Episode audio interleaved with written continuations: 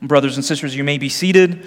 Uh, my name is Chris Gomes, and I serve as one of the pastors here at Hagerstown Church, and I'm so grateful to be able to gather together with you this morning. Um, you might notice that our room is a little warm, and uh, I just want to quickly say we are waiting for a missing part from Jeff Bezos to fix our AC. But the momentary discomfort of a warm room pales in comparison to the momentary discomfort and pain of childbirth, so we are going to be fine. Mothers, you have brought these children into the world and they are already ready to leave to the other side of the building. Uh, Blue Station, three to five years. I don't know if I have to give these instructions. Y'all know what you're doing, so we're just going to dive right in. This gives me more time for a long sermon. The springtime, my dear friends, is a very special time in my life. I would not be a Christian if it weren't for a faithful Christian mother. Sadly, though, I cannot give that credit to my mother. She's not a Christian yet but a faithful Christian mother named Anita Roselius. I don't think she uh, looks me up online, so I don't think she's going to hear her name in this sermon. But Anita Roselius was a faithful Christian woman, an older Christian woman, who bought for her daughter a copy of the most significant book I have ever read in my life The Case for Christ by Lee Strobel, uh, a journalist's personal investigation of the evidence of Jesus. Friends, 15 years ago, by the power of God's Holy Spirit, through the work of Jesus Christ, God saved me using this book. I had significant questions about the historicity of Jesus Christ and the claims of Christianity. I wondered and questioned is the God of the Bible even real? Uh, is Jesus Christ trustworthy? Can I actually believe the claims of Christ? Uh, that God uh, uh, created all things out of nothing, that God created uh, all the creatures that would fill the world, that God created all people that looked like me and didn't look like me. Uh, and then, uh, for some reason, these people rebelled against this good God and, and, and committed a, a, a great heinous sin and, and treason against Him. And now people, all of humanity is deserving of judgment from God. Well, what about the person in that one really far off island where they never hear the gospel? Am I really supposed to believe that that person can also go to hell? Uh, is hell even real? Am I really supposed to believe that? Uh, how can I believe in the Bible and trust in the authority of the Bible if, if, if it's been written and translated into so many different versions? I mean, these were genuine questions that I was struggling with and trying to grapple with in high school. But a godly older woman, a faithful Christian mother, bought this book for $5.99, and the tag is still there and it's fading away. And that young girl gave me this book to read, and friends, I still have.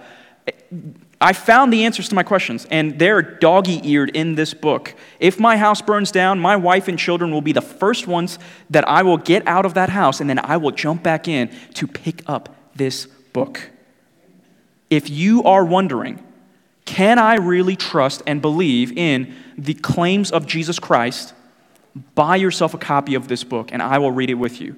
I will not give you my copy. I'm sorry. I will happily buy a copy for you. But this book saved my life. And I remember going to a Roman Catholic church locally um, at that time and uh, as I was uh, understanding and learning that the Bible indeed is historically valid and historically reliable, that the, the, the, the fundamental do, uh, documents found in the uh, collection of the writings of the Bible is historically true and accurate and trustworthy.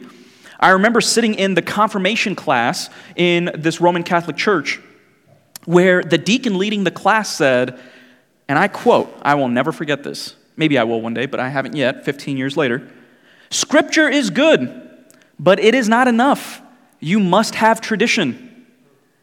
All through this series of confirmation classes, I remember I was reading the Bible from, uh, with a group of Protestant Christians, and I was going to a Roman Catholic church, learning Roman Catholic doctrine. But every week, my hand would go up in class and say, But Deacon Dave, that's not what the scriptures teach.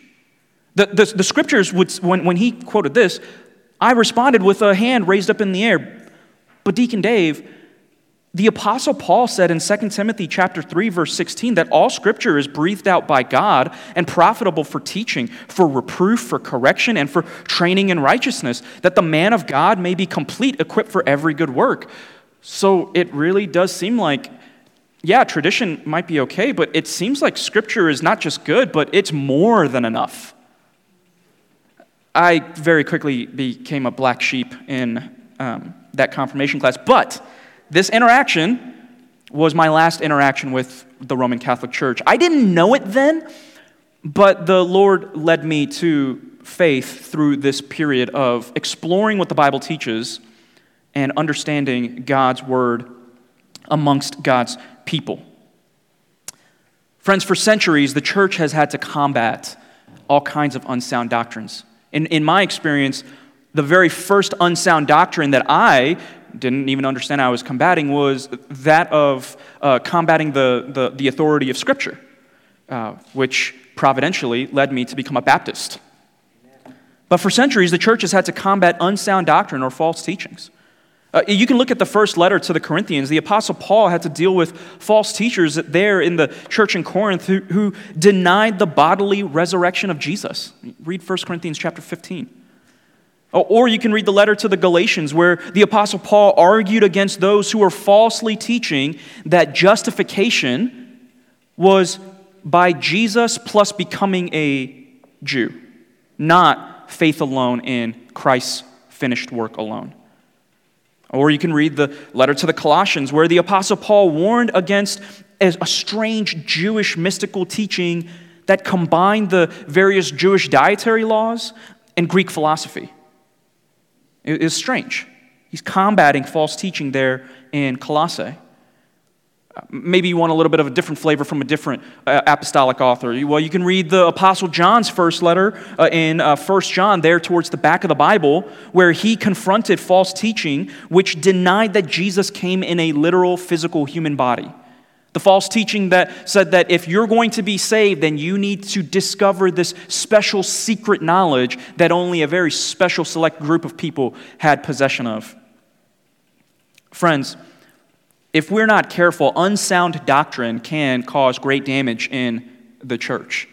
Maybe some of us have experienced that in our past and uh, previous churches, but we must be careful about this. Unsound doctrine can cause great damage. And when we survey the New Testament, what we see is that the apostles, those who were providing spiritual care and oversight for churches, those who were training and raising up elders in various different towns where local churches were being established, they had a great concern for sound doctrine being protected and guarded, and unsound doctrine being rejected and, defend, uh, uh and, and, and combated. But false teachings didn't end once the canon of Scripture was closed and the last of the apostles died. The early church, if you uh, just survey through church history, throughout the centuries, the early church had to combat all kinds of false teachings. And, brothers and sisters, when I say early church, I mean your brothers and sisters in the faith 2,000 years ago were doing hard work so that 2,000 years from their time, we could have sound doctrine to delight in Christ in. The early church, our brothers and sisters in the faith, they had to combat false teachers and false teachings, like the teachings that claimed that Jesus wasn't actually God incarnate, that instead he was actually just a spirit and he just appeared to have a body. Right? Which sounds more absurd than someone coming back from the dead and appearing to many. Uh, they had to combat uh, the false teachings that, uh, of those that taught that Jesus Christ was not equal to God the Father by nature. Rather, he was God's first creation, that he was the first of many. Our early brothers and sisters combated that false teaching. They also combated the false uh, teachings of those that taught that Jesus was actually two distinct persons. Not one person who possessed both a divine nature and a human nature. Uh, for, for all the theology buffs in the room, that, that's what uh, theologians refer to as the hypostatic union. Rather, they, they falsely taught that Jesus was actually two different people. But the person and work of Jesus Christ was not the only category of Christian teaching that was under assault from false teachings. One of the most common false teachings back then and even today was regarding the Christian understanding of the Trinity. Friends, you may have uh, uh, some very well intentioned uh, men and women coming to your door, knocking on your door, and give you a little pamphlet and say, Hey, do you want your suffering to end? Well, read this, and there's some Bible verses there, and then you flip over and, and, and, and you see the, the, the title Watchtower or jw.org. Friends, the Jehovah's Witnesses group believes a, a false understanding of the Christian's understanding of the Trinity. Orthodox Christianity throughout the centuries has consistently believed that God has always existed as a triune God. What do we mean by that? One God in three distinct persons the Father, the Son, the Holy Spirit. So we recognize and understand that God is one God in three persons, with all three persons being distinct persons, yet equally divine in their essence. But the false teaching of modalism back then and even today denied that the Trinity was one God in three persons. Rather, this unsound doctrine that has crept into many churches today insists that God was a single person who, throughout biblical history, has revealed himself in three modes. Right, so that's why it's called modalism. God has revealed himself in three modes or forms. So in the Old Testament, the, these false teachers are teaching that in the Old Testament, God revealed himself in the mode of the Father. Right? But then in the incarnation, God has revealed himself in the mode of the Son. And then in the ascension, God has revealed himself in the mode of the Holy Spirit. Friends, that is not sound doctrine. It is not Orthodox Christianity. But we could spend so much more time looking at so many more forms of false teachings, uh, many of which we may be uh, unwittingly susceptible to. Uh, we may know friends and family members who listen to the false teachings that are rampant in our time today, from word of faith teaching, bless you, brother, to uh, the prosperity theology. But for our time together this morning, we're going to consider from Titus chapter 2 how sound doctrine builds up a church while unsound doctrine can tear it down. So, again, you survey the New Testament, and what you'll see is that there's a clear, significant concern for biblical churches to keep a close watch on sound doctrine and to not be led astray by unsound doctrine. Now, quick disclaimer there are some who hear the word sound doctrine and man, they just get so excited. They're like, I love theology. I love doctrine. Give, give me more. Right? To the detriment, though, of demonstrating kindness and gentleness and faithfulness and the rest of the parts of the fruit of the Spirit. Right? Uh, there, there's this sense of which uh, the more I know and learn, uh, the better Christian I'll be. And, and there is some truth in that. Like, the more you know, the more you will be able to love God and understand what God has said. However, the danger is that the more we learn and know, we may be tempted to just puff ourselves up and then look at those who don't know as much as us uh, with a certain contempt, uh, a certain impatience a certain lack of willingness to bear with those who are weak. Uh, I am reminded regularly that those who are strong have an obligation to bear with the weak.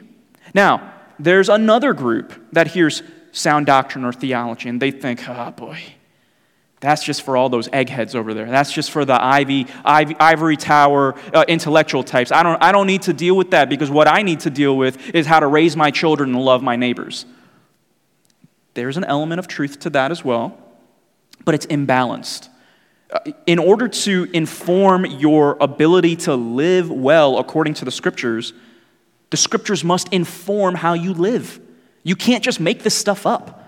The scriptures are sufficient for us and finally and fully authoritative for us to submit to, to say, this is how God expects us and has instructed us to live, so I'm going to learn what He has said and then do accordingly. So there's a bit of a balance here. We've got to balance ourselves because our concern is not exclusively just the protection of sound doctrine, right? Nor is it just exclusively the protection of how we live. It's actually both.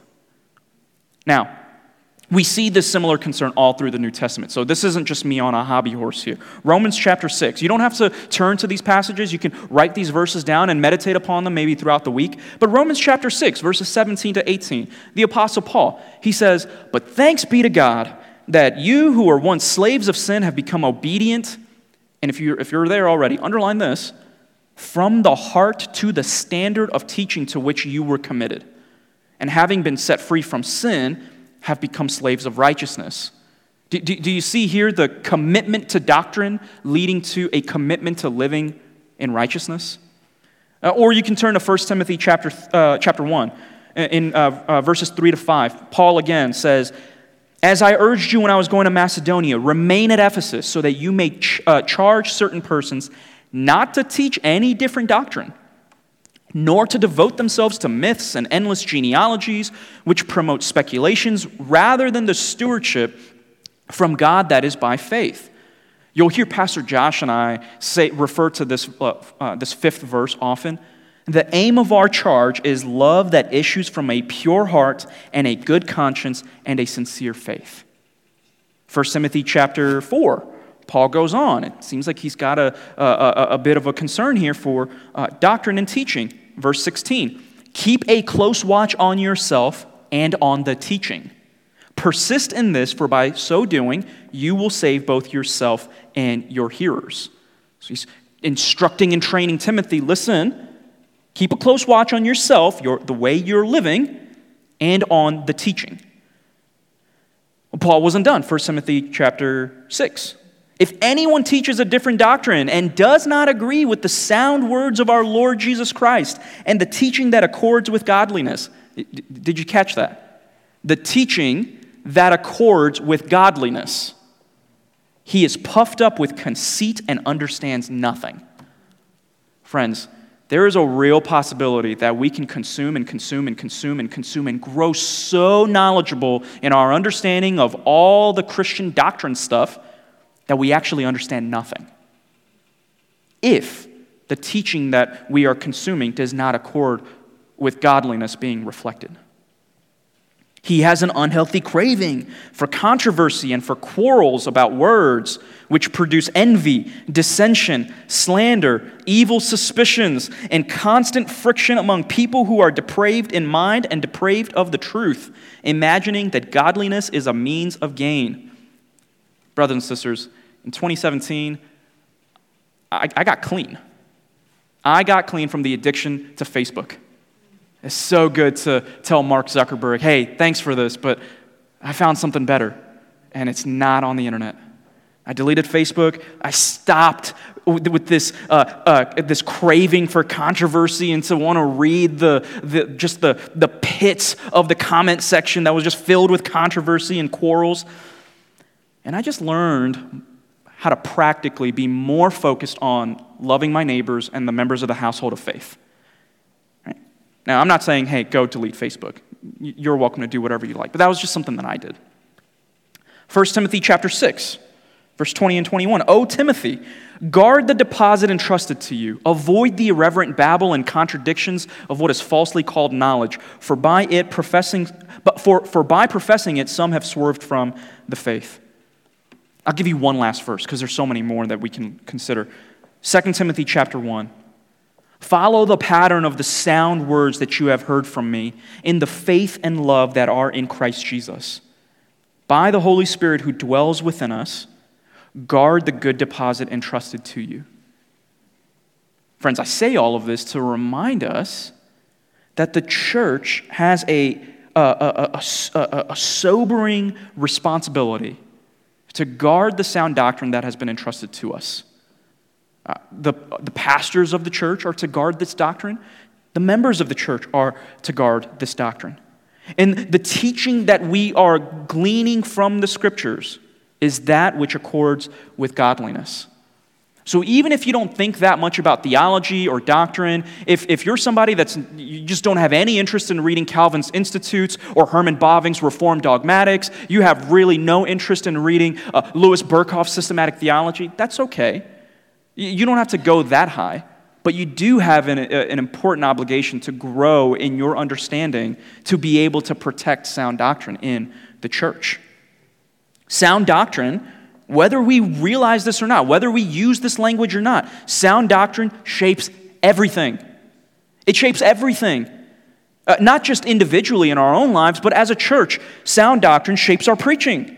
It shapes our prayer. It shapes our singing, our practice of meaningful church membership. It shapes our church discipline, our budget, our evangelism, our biblical counseling, our visitations to sick or shut in members. Sound doctrine shapes our caring for one another, our encouragement of one another, our exhortation of one another, our rebuking of one another. It shapes our marriages, it shapes our parenting, it shapes all of our relationships, and it shapes our hope. Sound doctrine shapes everything. The main idea of our passage, which we'll get to here in just a moment, is simply this sound doctrine is for the church's sound living. Sound doctrine is for the church's sound living. That's, that slide will stay up there for a couple moments for you to jot that down, but this is a, a, a good thought to just think about as you're reading the scriptures this week. Sound doctrine is for the church's sound living. So turn with me now to Titus chapter 2. We're going to be looking at the first 10 verses. If you're new to reading the Bible, the letter to Titus is a brief letter that was written by the Apostle Paul. It's found in the New Testament, which is closer to the back of the Bible. Uh, the larger numbers are the chapter numbers, and the smaller numbers are the verse numbers. You can also follow along uh, either on the screens or um, let me encourage you grab the black Pew Bible that's in front of you, and you can just turn to page 1184. Titus chapter 2, verses 1 to 10. But as for you, teach what accords with sound doctrine. Older men are to be sober minded, dignified, self controlled, sound in faith, in love, and in steadfastness. Older women, likewise, are to be reverent in behavior, not slanderers or slaves to much wine. They are to teach what is good, and so train the young women to love their husbands and children to be self controlled, pure, working at home, kind, and submissive to their own husbands, that the word of God may not be reviled. Likewise, urge the younger men to be self controlled. Verse 7 Show yourself in all respects to be a model of good works, and in your teaching, show integrity, dignity, and sound speech that cannot be condemned, so that an opponent may be put to shame, having nothing evil to say about us. Bondservants are to be submissive to their own masters in everything. They are to be well pleasing, not argumentative, not pilfering, but showing all good faith, so that in everything they may adorn the doctrine of God our Savior. Friends, this brief letter, this brief pastoral letter, was written by the Apostle Paul to his pastoral protege, Titus, and it was written to offer him encouragement, instruction, and wisdom as Titus was facing some significant opposition in his ministry leadership from really just two camps of people in the church. There was one camp of ungodly people who basically were just living as, as they wanted to. They uh, were given over to a life of licentiousness. Uh, their lives did not reflect or demonstrate a willingness to submit to the uh, commands of God. And then there was another camp of people uh, who were legalists. Uh, that word's kind of thrown around in our modern evangelical circles, but this camp of people insisted that true salvation required Jesus plus circumcision. So, not just Jesus by faith alone, you had to get circumcised if you really wanted to be saved. And when you read through this brief letter, which really it can take you less than 15 minutes to do so. I mean, you can do this as you're waiting for uh, lunch this afternoon at the local restaurant. When you read through this letter, you'll notice a few things. First, Paul instructs Titus that he is to appoint elders in every town for the churches under his care.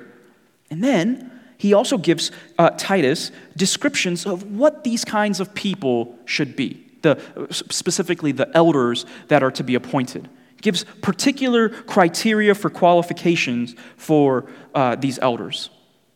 And then he tells how the church was to live together with one another and among outsiders so that the doctrine of God would be held up with great respect and reverence. So, from our passage this morning, there's four questions that we're going to answer. Four questions. The first question, simply, is what is sound doctrine? What is it? So, Paul instructs Titus to teach what accords with sound doctrine. So, the first question we probably should ask is what is sound doctrine? So, like I said earlier, Paul's concern our concern as well, was not exclusively for the doctrine, nor was it exclusively for how a Christian lived. There's a third way. The concern for Paul, the concern for Titus, and the concern for us today was both for doctrine and living. Sound doctrine was to inform the church's sound living. So, how are we to understand what sound doctrine means? Well, a really helpful definition that I discovered and found was uh, from a little book written by Bobby Jamieson called Sound Doctrine. It's a very creative title. Sound Doctrine How the Church Grows in the Love and Holiness of God. It's a very helpful read. It's very, very short. Uh, if you're going on vacation soon, you can just grab a copy and you can read it probably in about a couple hours.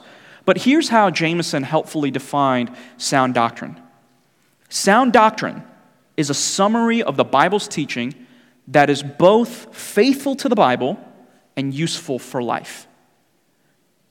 Sound doctrine is a summary of the Bible's teaching that is both faithful to the Bible and useful for life. There's something that we should do with the doctrine that has been given to us. Sound doctrine informs sound living. And throughout the centuries, churches all around the world have made an effort to guard and clearly articulate sound Christian doctrine. Uh, you can look at the earliest creeds like the Apostles' Creed or the Nicene Creed. Uh, you can fast forward all the way into the future to 1833 when my personal favorite Baptist confession was written, the New Hampshire Confession. You can read that confession and understand sound Christian doctrine. Better yet, consider going onto our website, our church's website, to read our church's statement of faith, the Baptist Faith and Message 2000. Friends, sound doctrine is a summary of what the Bible teaches. So, what would a summary of sound doctrine look like? Well, I think a helpful summary would be something like We believe God is the originator of all things, and that God has given us the scriptures as our perfect guide. People were created to worship God, but have sinned against Him, and so justly deserve His punishment. But God demonstrated His love for humanity in freely offering us salvation, which is rooted in God's grace and made possible through the perfect life, atoning death, and victorious resurrection of his Son, Jesus Christ. Salvation includes the simultaneous gifts of regeneration and justification that are linked necessarily to the response of repentance and faith. God's work of salvation continues on in the believer's sanctification and ensures the perseverance of believers to the end.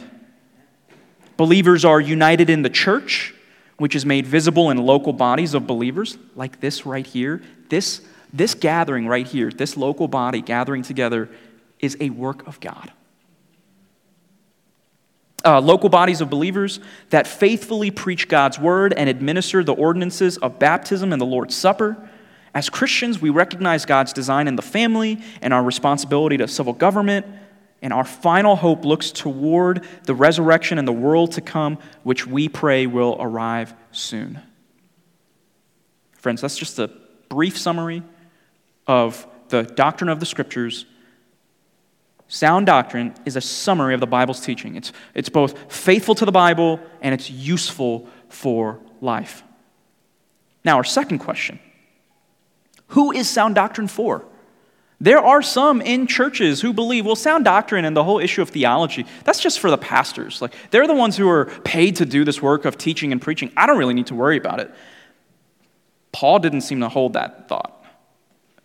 When you, when you read this brief passage, uh, sound doctrine is, let's just go one by one, starting with verse 2. Sound doctrine is for older men. A couple of weeks ago, Pastor Josh made the statement that if you're still, if you're in your 30s, you're no longer young. Uh, I very quietly booed him in the back. But I'm submitting to my elder. And so I'm recognizing I am now, surprisingly, an older man. Older men. Sound doctrine is to inform how you live. You are to be sober minded, dignified, self controlled, sound in faith, sound in love, sound in steadfastness. There's this, there's this concern here that older men are to be self controlled and respectable. And there's so much more Paul could have included in this brief instruction. You can read all of the other one another commands, and older men, I'm looking at all y'all, me included. If we look at all the one another commands and just put them here with this little brief verse, we are to be sober minded, dignified, self controlled, and all these other commands as well. Now, the point isn't that we are to be perfect in all these things. Perfection has not come yet. The point is, we are to be distinctive. We are not to be given over to the, the, the youthful, the selfish cravings of the young. We are to be dignified, respectable. New Christians who walk into a building should be able to look at an older man in the church and say, you know what? If I'm going to become a more mature Christian, I should look like that guy. I should follow him. I should do what he's doing. Christian discipleship necessarily involves both instruction and imitation. Now, if you are an older man, let's just say you're retired, dear brother, God is not done with you. He's got so much for you. You might be in your quote unquote American golden years, but the Lord still has much ministry for you to do. And it involves the brothers and sisters here in the local church. You may not be able to physically board a plane and go overseas or, or go to Utah and, and, and proclaim the gospel. You may not be able to do those things physically. That's okay. But you can be an example to the younger men so that they grow in discipleship and godliness. But God doesn't just have plans for the older men in the church. Ladies, He's got plans for you. He's got plans for the older women in the church and the younger women. Look at verses 3 to 5. Likewise, older ladies, you are to be reverent in behavior. This is a broad term. In everything you do, in speech, in action, in thought, and in deeds, you are to be reverent in your behaviors. You are not to be like the real housewives of OC, or whatever season they're on now slanderers and slaves to much wine. No, you're to be reverent in behavior. And did you know that you have a teaching ministry as well? Your teaching ministry is not going to look exactly like Pastor Josh and mine's, but the scriptures clearly teach that you are to teach what is good. You are to teach what is good and so train the young women in the context of the local church to love their husbands and children, to be self controlled, pure, working at home, kind, and submissive to their own husbands all of these things and so much more. You can take all of the one another commands and read those after you read these. All of these things are to be done so that the word of God may not be reviled. Ladies, you have a significant contribution in the work and ministry of the local church. And it's going to look very unglamorous. This is not very glamorous. There, there, there's nothing really all that exciting about inviting another lady over to your house while you've got laundry in the living room and you're brewing some coffee at the table. But, friends, do you know how much ministry can be done over your dirty dining room table? To teach what is good and to train younger women towards godliness? There are young women in the church who want to learn and to grow. Older ladies, you are God's plan for them. Lots of other instructions could have been given. But Paul's aim here seems to be that older women are to help train younger women in the church in godliness. But God's plan does not end uh, for the local church with the older men, the older women, and the younger women. Verse 6 Younger men. Apparently, you have to be 29 or younger to be considered a younger man. I don't know what the, the objective uh, uh, qualification is for what a younger man is, but if you're young, you know it. Younger men, likewise urge the younger men to be self controlled. That's all he's got. He just says, Younger men, be self controlled. We can parse that out. Younger men are to be self controlled with their tongues. You can read James chapter 3, the damage and the destruction that our tongues can cause. Younger men are to be self controlled with their bodies. You know how much destruction and damage you can do with your bodies when you're not careful or thoughtful? You're to be uh, self controlled with your behavior, with your actions, with your speech. In every way, you were to be self controlled. The reality is, if you let yourself loose, all y'all younger men, I am looking at you as one of the older men in this church. If you let your fleshly cravings loose, you will head down towards a path of death and destruction. There is nothing good waiting for you if you let yourself loose and throw away the caution of self control. The reality is, if you do not trust in Christ yet, and I'm saying yet, the self, your true self, is not something you need to discover and embrace. Your true self needs to be crucified at the cross of Christ, and then you need to find a new self and to put on a new self that is only available through the grace of Jesus Christ. If you let yourself loose, yeah, that momentary pleasure might be nice, but you will be burned and you will head towards destruction. But if you trust in Christ and put off the old self and put on the new self that He gives to you according to His own righteousness, you will find true life, true pleasures, eternal pleasures that will never burn you or dissatisfy. Now, verse 7 and 8.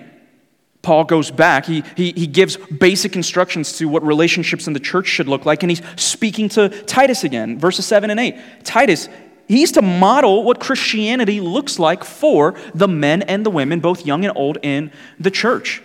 Titus is instructed show yourself in all respects to be a model of good works, and in your teaching, show integrity, dignity, uh, and sound speech that cannot be condemned, so that an opponent may be put to shame, having nothing evil to say about us. Friends, Titus's responsibilities was not only to teach sound doctrine and to shape Christians to grow in godliness, he himself was to be a model of all these things. There's a similar connection if you flip over to Hebrews chapter 13. And I know Pastor Josh is preaching through Hebrews. I'm not trying to preach uh, his sermon here. But if you look at Hebrews chapter 13, verse 7, we're given a similar, uh, similar instructions as Paul gives to Titus. Verse 7 Remember your leaders, also known as your pastors those who spoke to you the word of God, friends, consider the outcome of their way of life and imitate their faith. There's a, there's a strong, strong reason uh, why being a pastor keeps me up at night. Uh, and it's not the pastoral fires that need to be tended to. It's the fact that our lives and, and, and our, uh, our faith is on display. And not only will we be judged according to the work that we have done as pastors and teachers, but an entire group of people will be formed through the teaching and the life of the elders of a local church. But the responsibility for the church is to look at the model Christians, perhaps the local elders, and to consider the outcome of their way of life and imitate their faith. Now, Paul goes back to another category of relationships bond servants. Verses 9 and 10. Sound doctrine is for bond servants. These were people who willingly subjugated themselves to a period of work, uh, maybe to pay off a debt uh, or to earn a certain wage, and then after a period of time, they would be freed. Bond servants, they too were to be informed by sound doctrine, to be submissive to their own masters in everything. They were to be well pleasing, not argumentative, not pilfering, but showing all good faith. Friends, practically speaking, this could speak to basic employees in the context of a local church. If you, if you work for someone, you are subjugating yourself and your time for a wage. Be well pleasing. Don't be a jerk. Don't be unkind to your, uh, to, to, your uh, secular coworkers. Don't be argumentative for argumentative's sake. Don't, don't be someone who's pilfering time or post it notes or paper clips, but show all good faith so that in everything you may adorn the doctrine of God our Savior. If you're stealing time at work, that does not help to adorn the doctrine of God our Savior. But be an honorable bondservant Friends, these are just basic commands that Paul is giving very briefly because sound doctrine is for the church's sound living. Now, many of us will probably consider doctrine in the church, and we're probably not going to be tempted to question or discredit the, the humanity and divinity of Jesus. Uh, we're probably not going to uh, uh, uh, uh discount or discredit uh, the Orthodox understanding of the Trinity or the inerrancy, authority, and sufficiency and clarity of the Scriptures. we're probably not going to argue that, well, you can find salvation outside of Jesus as well. That's, that's probably not a threat for us. But there is an important question that we need to ask. It's our third question. What unsound doctrines are we tempted to believe? So, Arianism, Nestorianism, Pelagianism, uh, uh, uh, uh, modalistic monarchianism, all those isms might not be stuff that we are tempted to. But, friends, there are a few isms that we might be tempted to believe if we're not careful. I'm going to quickly give you a couple of examples. The first one, which is perhaps the most common false teaching under the guise of the gospel, is moralism. In many churches today, congregants are taught that once they are saved, it is up to them to quote unquote fly right and do better. The Christian life is one of effort, and God blesses those who help themselves, work hard, keep their noses clean, tell the truth, and live a good life, whatever living a good life means. Now, it is true that there are specific commands of obedience in the scriptures that Christians are called to obey we don't have a free pass to disobey God's commands. But obedience to God's commands is not how we earn favor with God. In fact, if you're a Christian, you never earned the favor of God that you possess now anyway. Did you know that the favor that you possess with God has been freely bestowed upon you by the alien righteousness of Jesus Christ? Jesus, who knew no sin, was made to become sin so that you might become the very righteousness of God? Friends, unwittingly, many people will begin to believe that the gospel is basically an economic transaction where we give God our obedience and he gives us blessing. That's not the gospel. The gospel is not, well, I'm going to obey God so that I've got food and shelter and a good marriage and, and children that turn out well, good, a good job, and occasional vacations. That is not why we obey God. We obey God because God is God. But there's another uh, unsound doctrine we might be tempted to believe. Uh, and is closely related to moralism, but it's a little bit different. It's called legalism legalism, and you might be wondering, well, what does this one mean? One pastor said, legalism is the tendency to regard as divine law things that God has neither required nor forbidden in Scripture, and the inclination to look with suspicion on others for their failure or refusal to conform. So, friends, legalism is going to be I'm going to make specific rules by myself based upon my own preference that I'm going to put on you. And if you don't obey that rule that I made up, you're not being faithful to the scriptures. You're not being faithful to Christ. Right? This is a spirit of man made religion. It comes down to this. And, and, and maybe you're tempted to feel this or believe this or even teach your kids this. I create rules and expectations not found in the Bible, and then I feel good about myself and my relationship with God because I obeyed them. All the while, I'm judging others for having failed to live up to this artificial standard of godliness. Friends, that's not the gospel. We have been justified by grace alone, through faith alone, in Christ's finished work alone, for the glory of God alone, according to the scriptures alone, so that we may adorn the doctrine of God and honor Him and find our eternal hope in Christ. Now, there's a third uh, uh, false doctrine that we might be tempted to believe. This one is a little bit of a longer word. I'm not trying to uh, brag in my ability to pronounce these words. I'm probably going to mispronounce it. But the third unsound doctrine we might be tempted to believe is something called antinomianism. Uh, the, the, the, word basically it just means against the law. Anti, against, uh, uh, namis, the law. It simply means against the law. The person who is succumbed to this form of thinking is the person who is so infatuated with their perception of God's forgiveness that they leave obedience to God's commands behind. So the antinomian is going to say, well, it's God's job to forgive. So surely I'm free to go have extramarital sex. The antinomian is going to say, well, God's going to forgive me anyway, so why not indulge in this sinful lifestyle? Well, God's going to forgive me, so I can just go do whatever I want. Friends, that's not the gospel.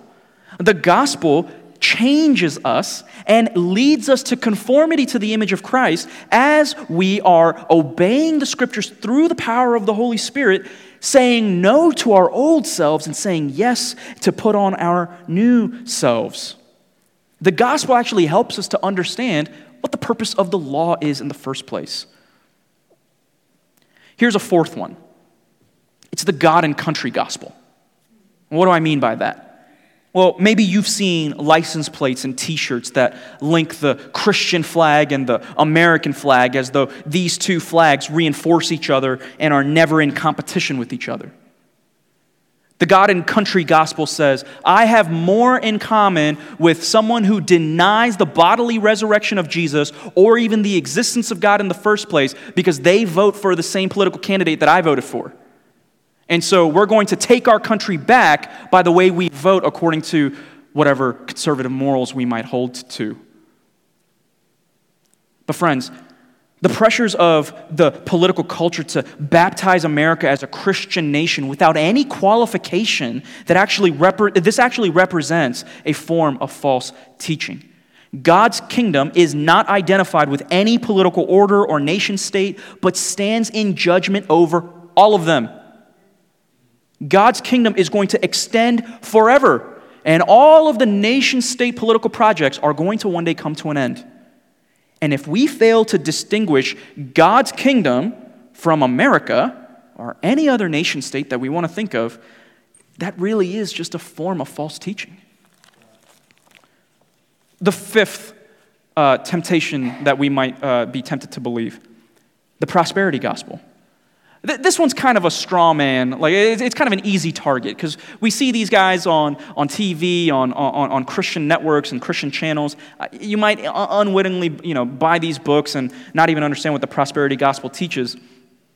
But when it comes to the prosperity gospel, the blessings aren't just merely sufficient food or shelter or relatively good marriages and children. Rather, it's extravagance our obedience, according to the prosperity gospel, is the pathway to fantastic material success. The prosperity gospel says you can know that God is pleased with you if you're driving that really sweet Cadillac. Uh, you can know God is really pleased with you if you've got that nice house.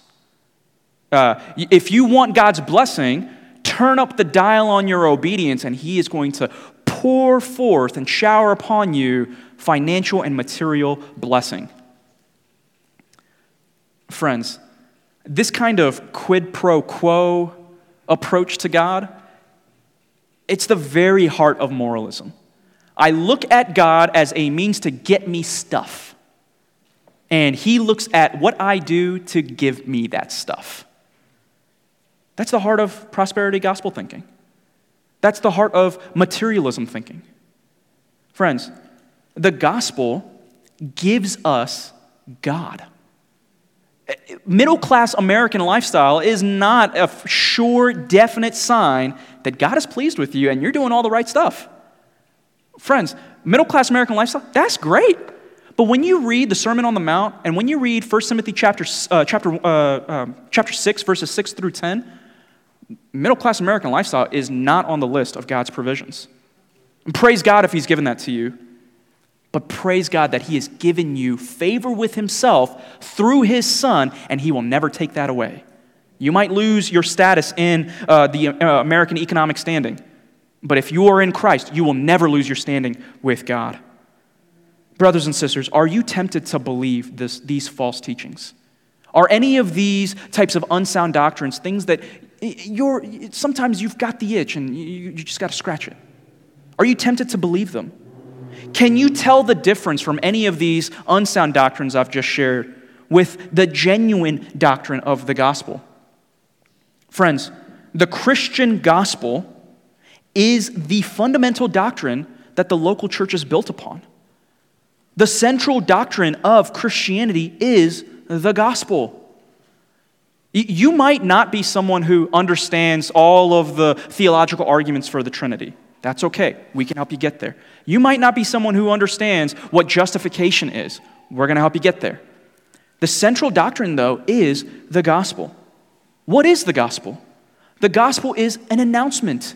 It is good news. It is better news than material success. It is better news than, hey, just go pick yourself up by your bootstraps. It is better news than, hey, if you really want to be saved, you're going to have to clean yourself up a little bit more. It is good news that the one and only God who is holy, who has made us in his image, against whom we have sinned and rebelled against, this holy, good, gracious God has sent his Son, God Himself, Jesus Christ, in the flesh without sin, who is both fully God and fully man, who lived the perfect life you and I cannot live, who died the death that you and I deserved to die for our sin against this good God, and he has given, uh, uh, given to us his very life, his atoning death, his satisfactory sacrifice, his glorious resurrection to fulfill the punishment of the sins of many. Friends, the gospel calls us to repent of our sins and trust in Christ alone for forgiveness. And if we repent of our sins and trust in Christ, we are born again to a new eternal life with God.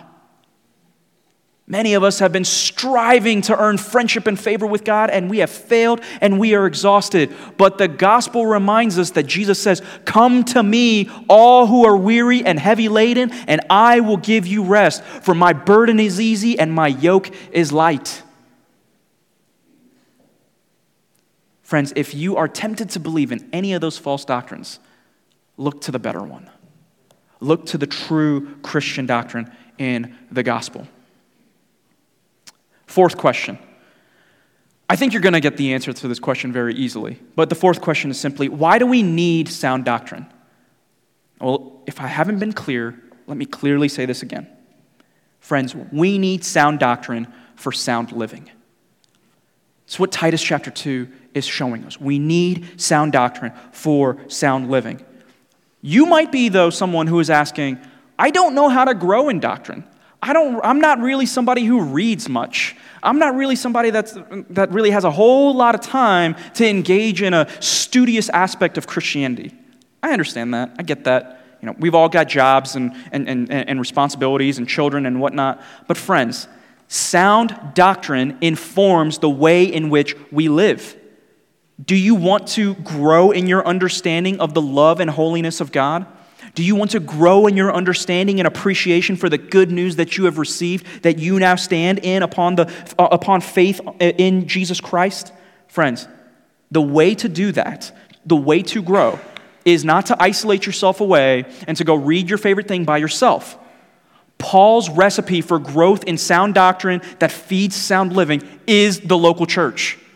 Friends, you can be that faithful older woman that gives her daughter a copy of this book and says, Hey, go give this to that boy, read this with him, and help him to understand the gospel. Friends, Anita Roselius and Michaela Roselius helped me to become a Christian through this book.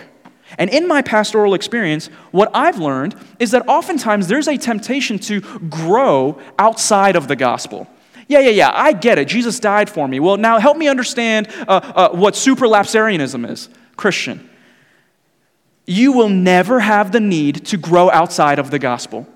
The more you grow as a Christian, the more you're going to see that the greatest need you have is to grow deeper into the gospel.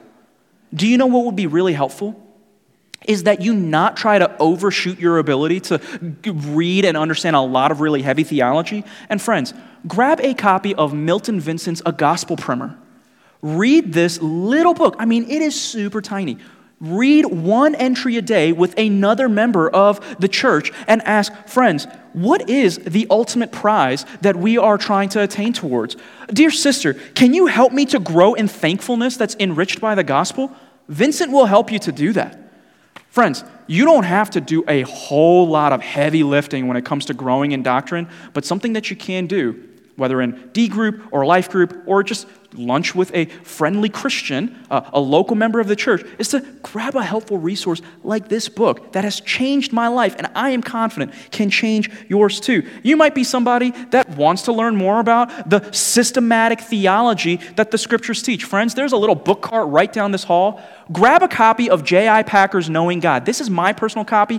I cannot afford to give this one away. See me in a couple of months and I will buy you one, but read this book. This is a devotional theology book that will change your life. Find an older man or an older woman in the church and say, hey, will you read this book with me and help me to understand how the love of God changes the way that I behave as a Christian wife?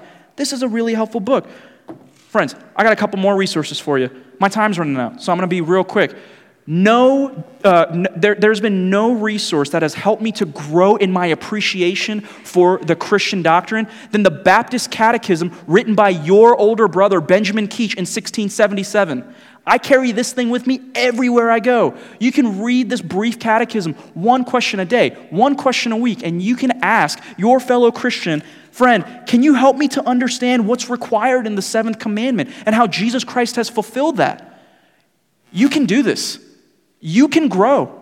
You don't have to be the next great theologian. You don't have to uh, try to prove yourself to be the smartest Christian in the room. Read to understand what God expects of you as a Christian, and read to inflame your passions for Christ. But, friends, an even more helpful resource than that, y'all don't even have to buy this one. It's not even in the book cart, it's your membership directory. Next to your Bible, this little resource is the most important collection of paper that you will have. The membership directory shows you who the older men are that, are that is to be self controlled to help train the younger men. This membership directory helps you to see who the younger women are that will be trained in godliness by older women. In the back is your membership covenant. Friends, you and I have made some significant promises to one another. Do you know what one of these promises are that we've made according to the scriptures? That we will walk together in brotherly love as becomes the members of a Christian church, exercising an affectionate care and watchfulness over each other, and will faithfully admonish and entreat one another as the occasion may require. Friends, that is sound doctrine. Do you want to grow? Read the membership covenant. This is the most extensive theological document that we have provided for you, and it's free. You don't even have to buy it. Friends, sound doctrine is for sound living. You can indeed grow in your doctrine, you can indeed live well. But the way to do that is together amongst God's people, according to God's word, fueled and empowered by God's Spirit, resting upon God's grace. We can do that. You can do that. We can do that together for Christ. Let's pray. Father, we simply ask now that your grace would be with us, that we would grow in godliness, to, that we would grow in sound doctrine, not simply so that we can feed ourselves and enjoy uh, our intellectual pursuits, but Father, we ask and pray that you would help us to grow in sound doctrine and in sound living. Lord, may the grace of Christ be with us all. We ask in his name. Amen.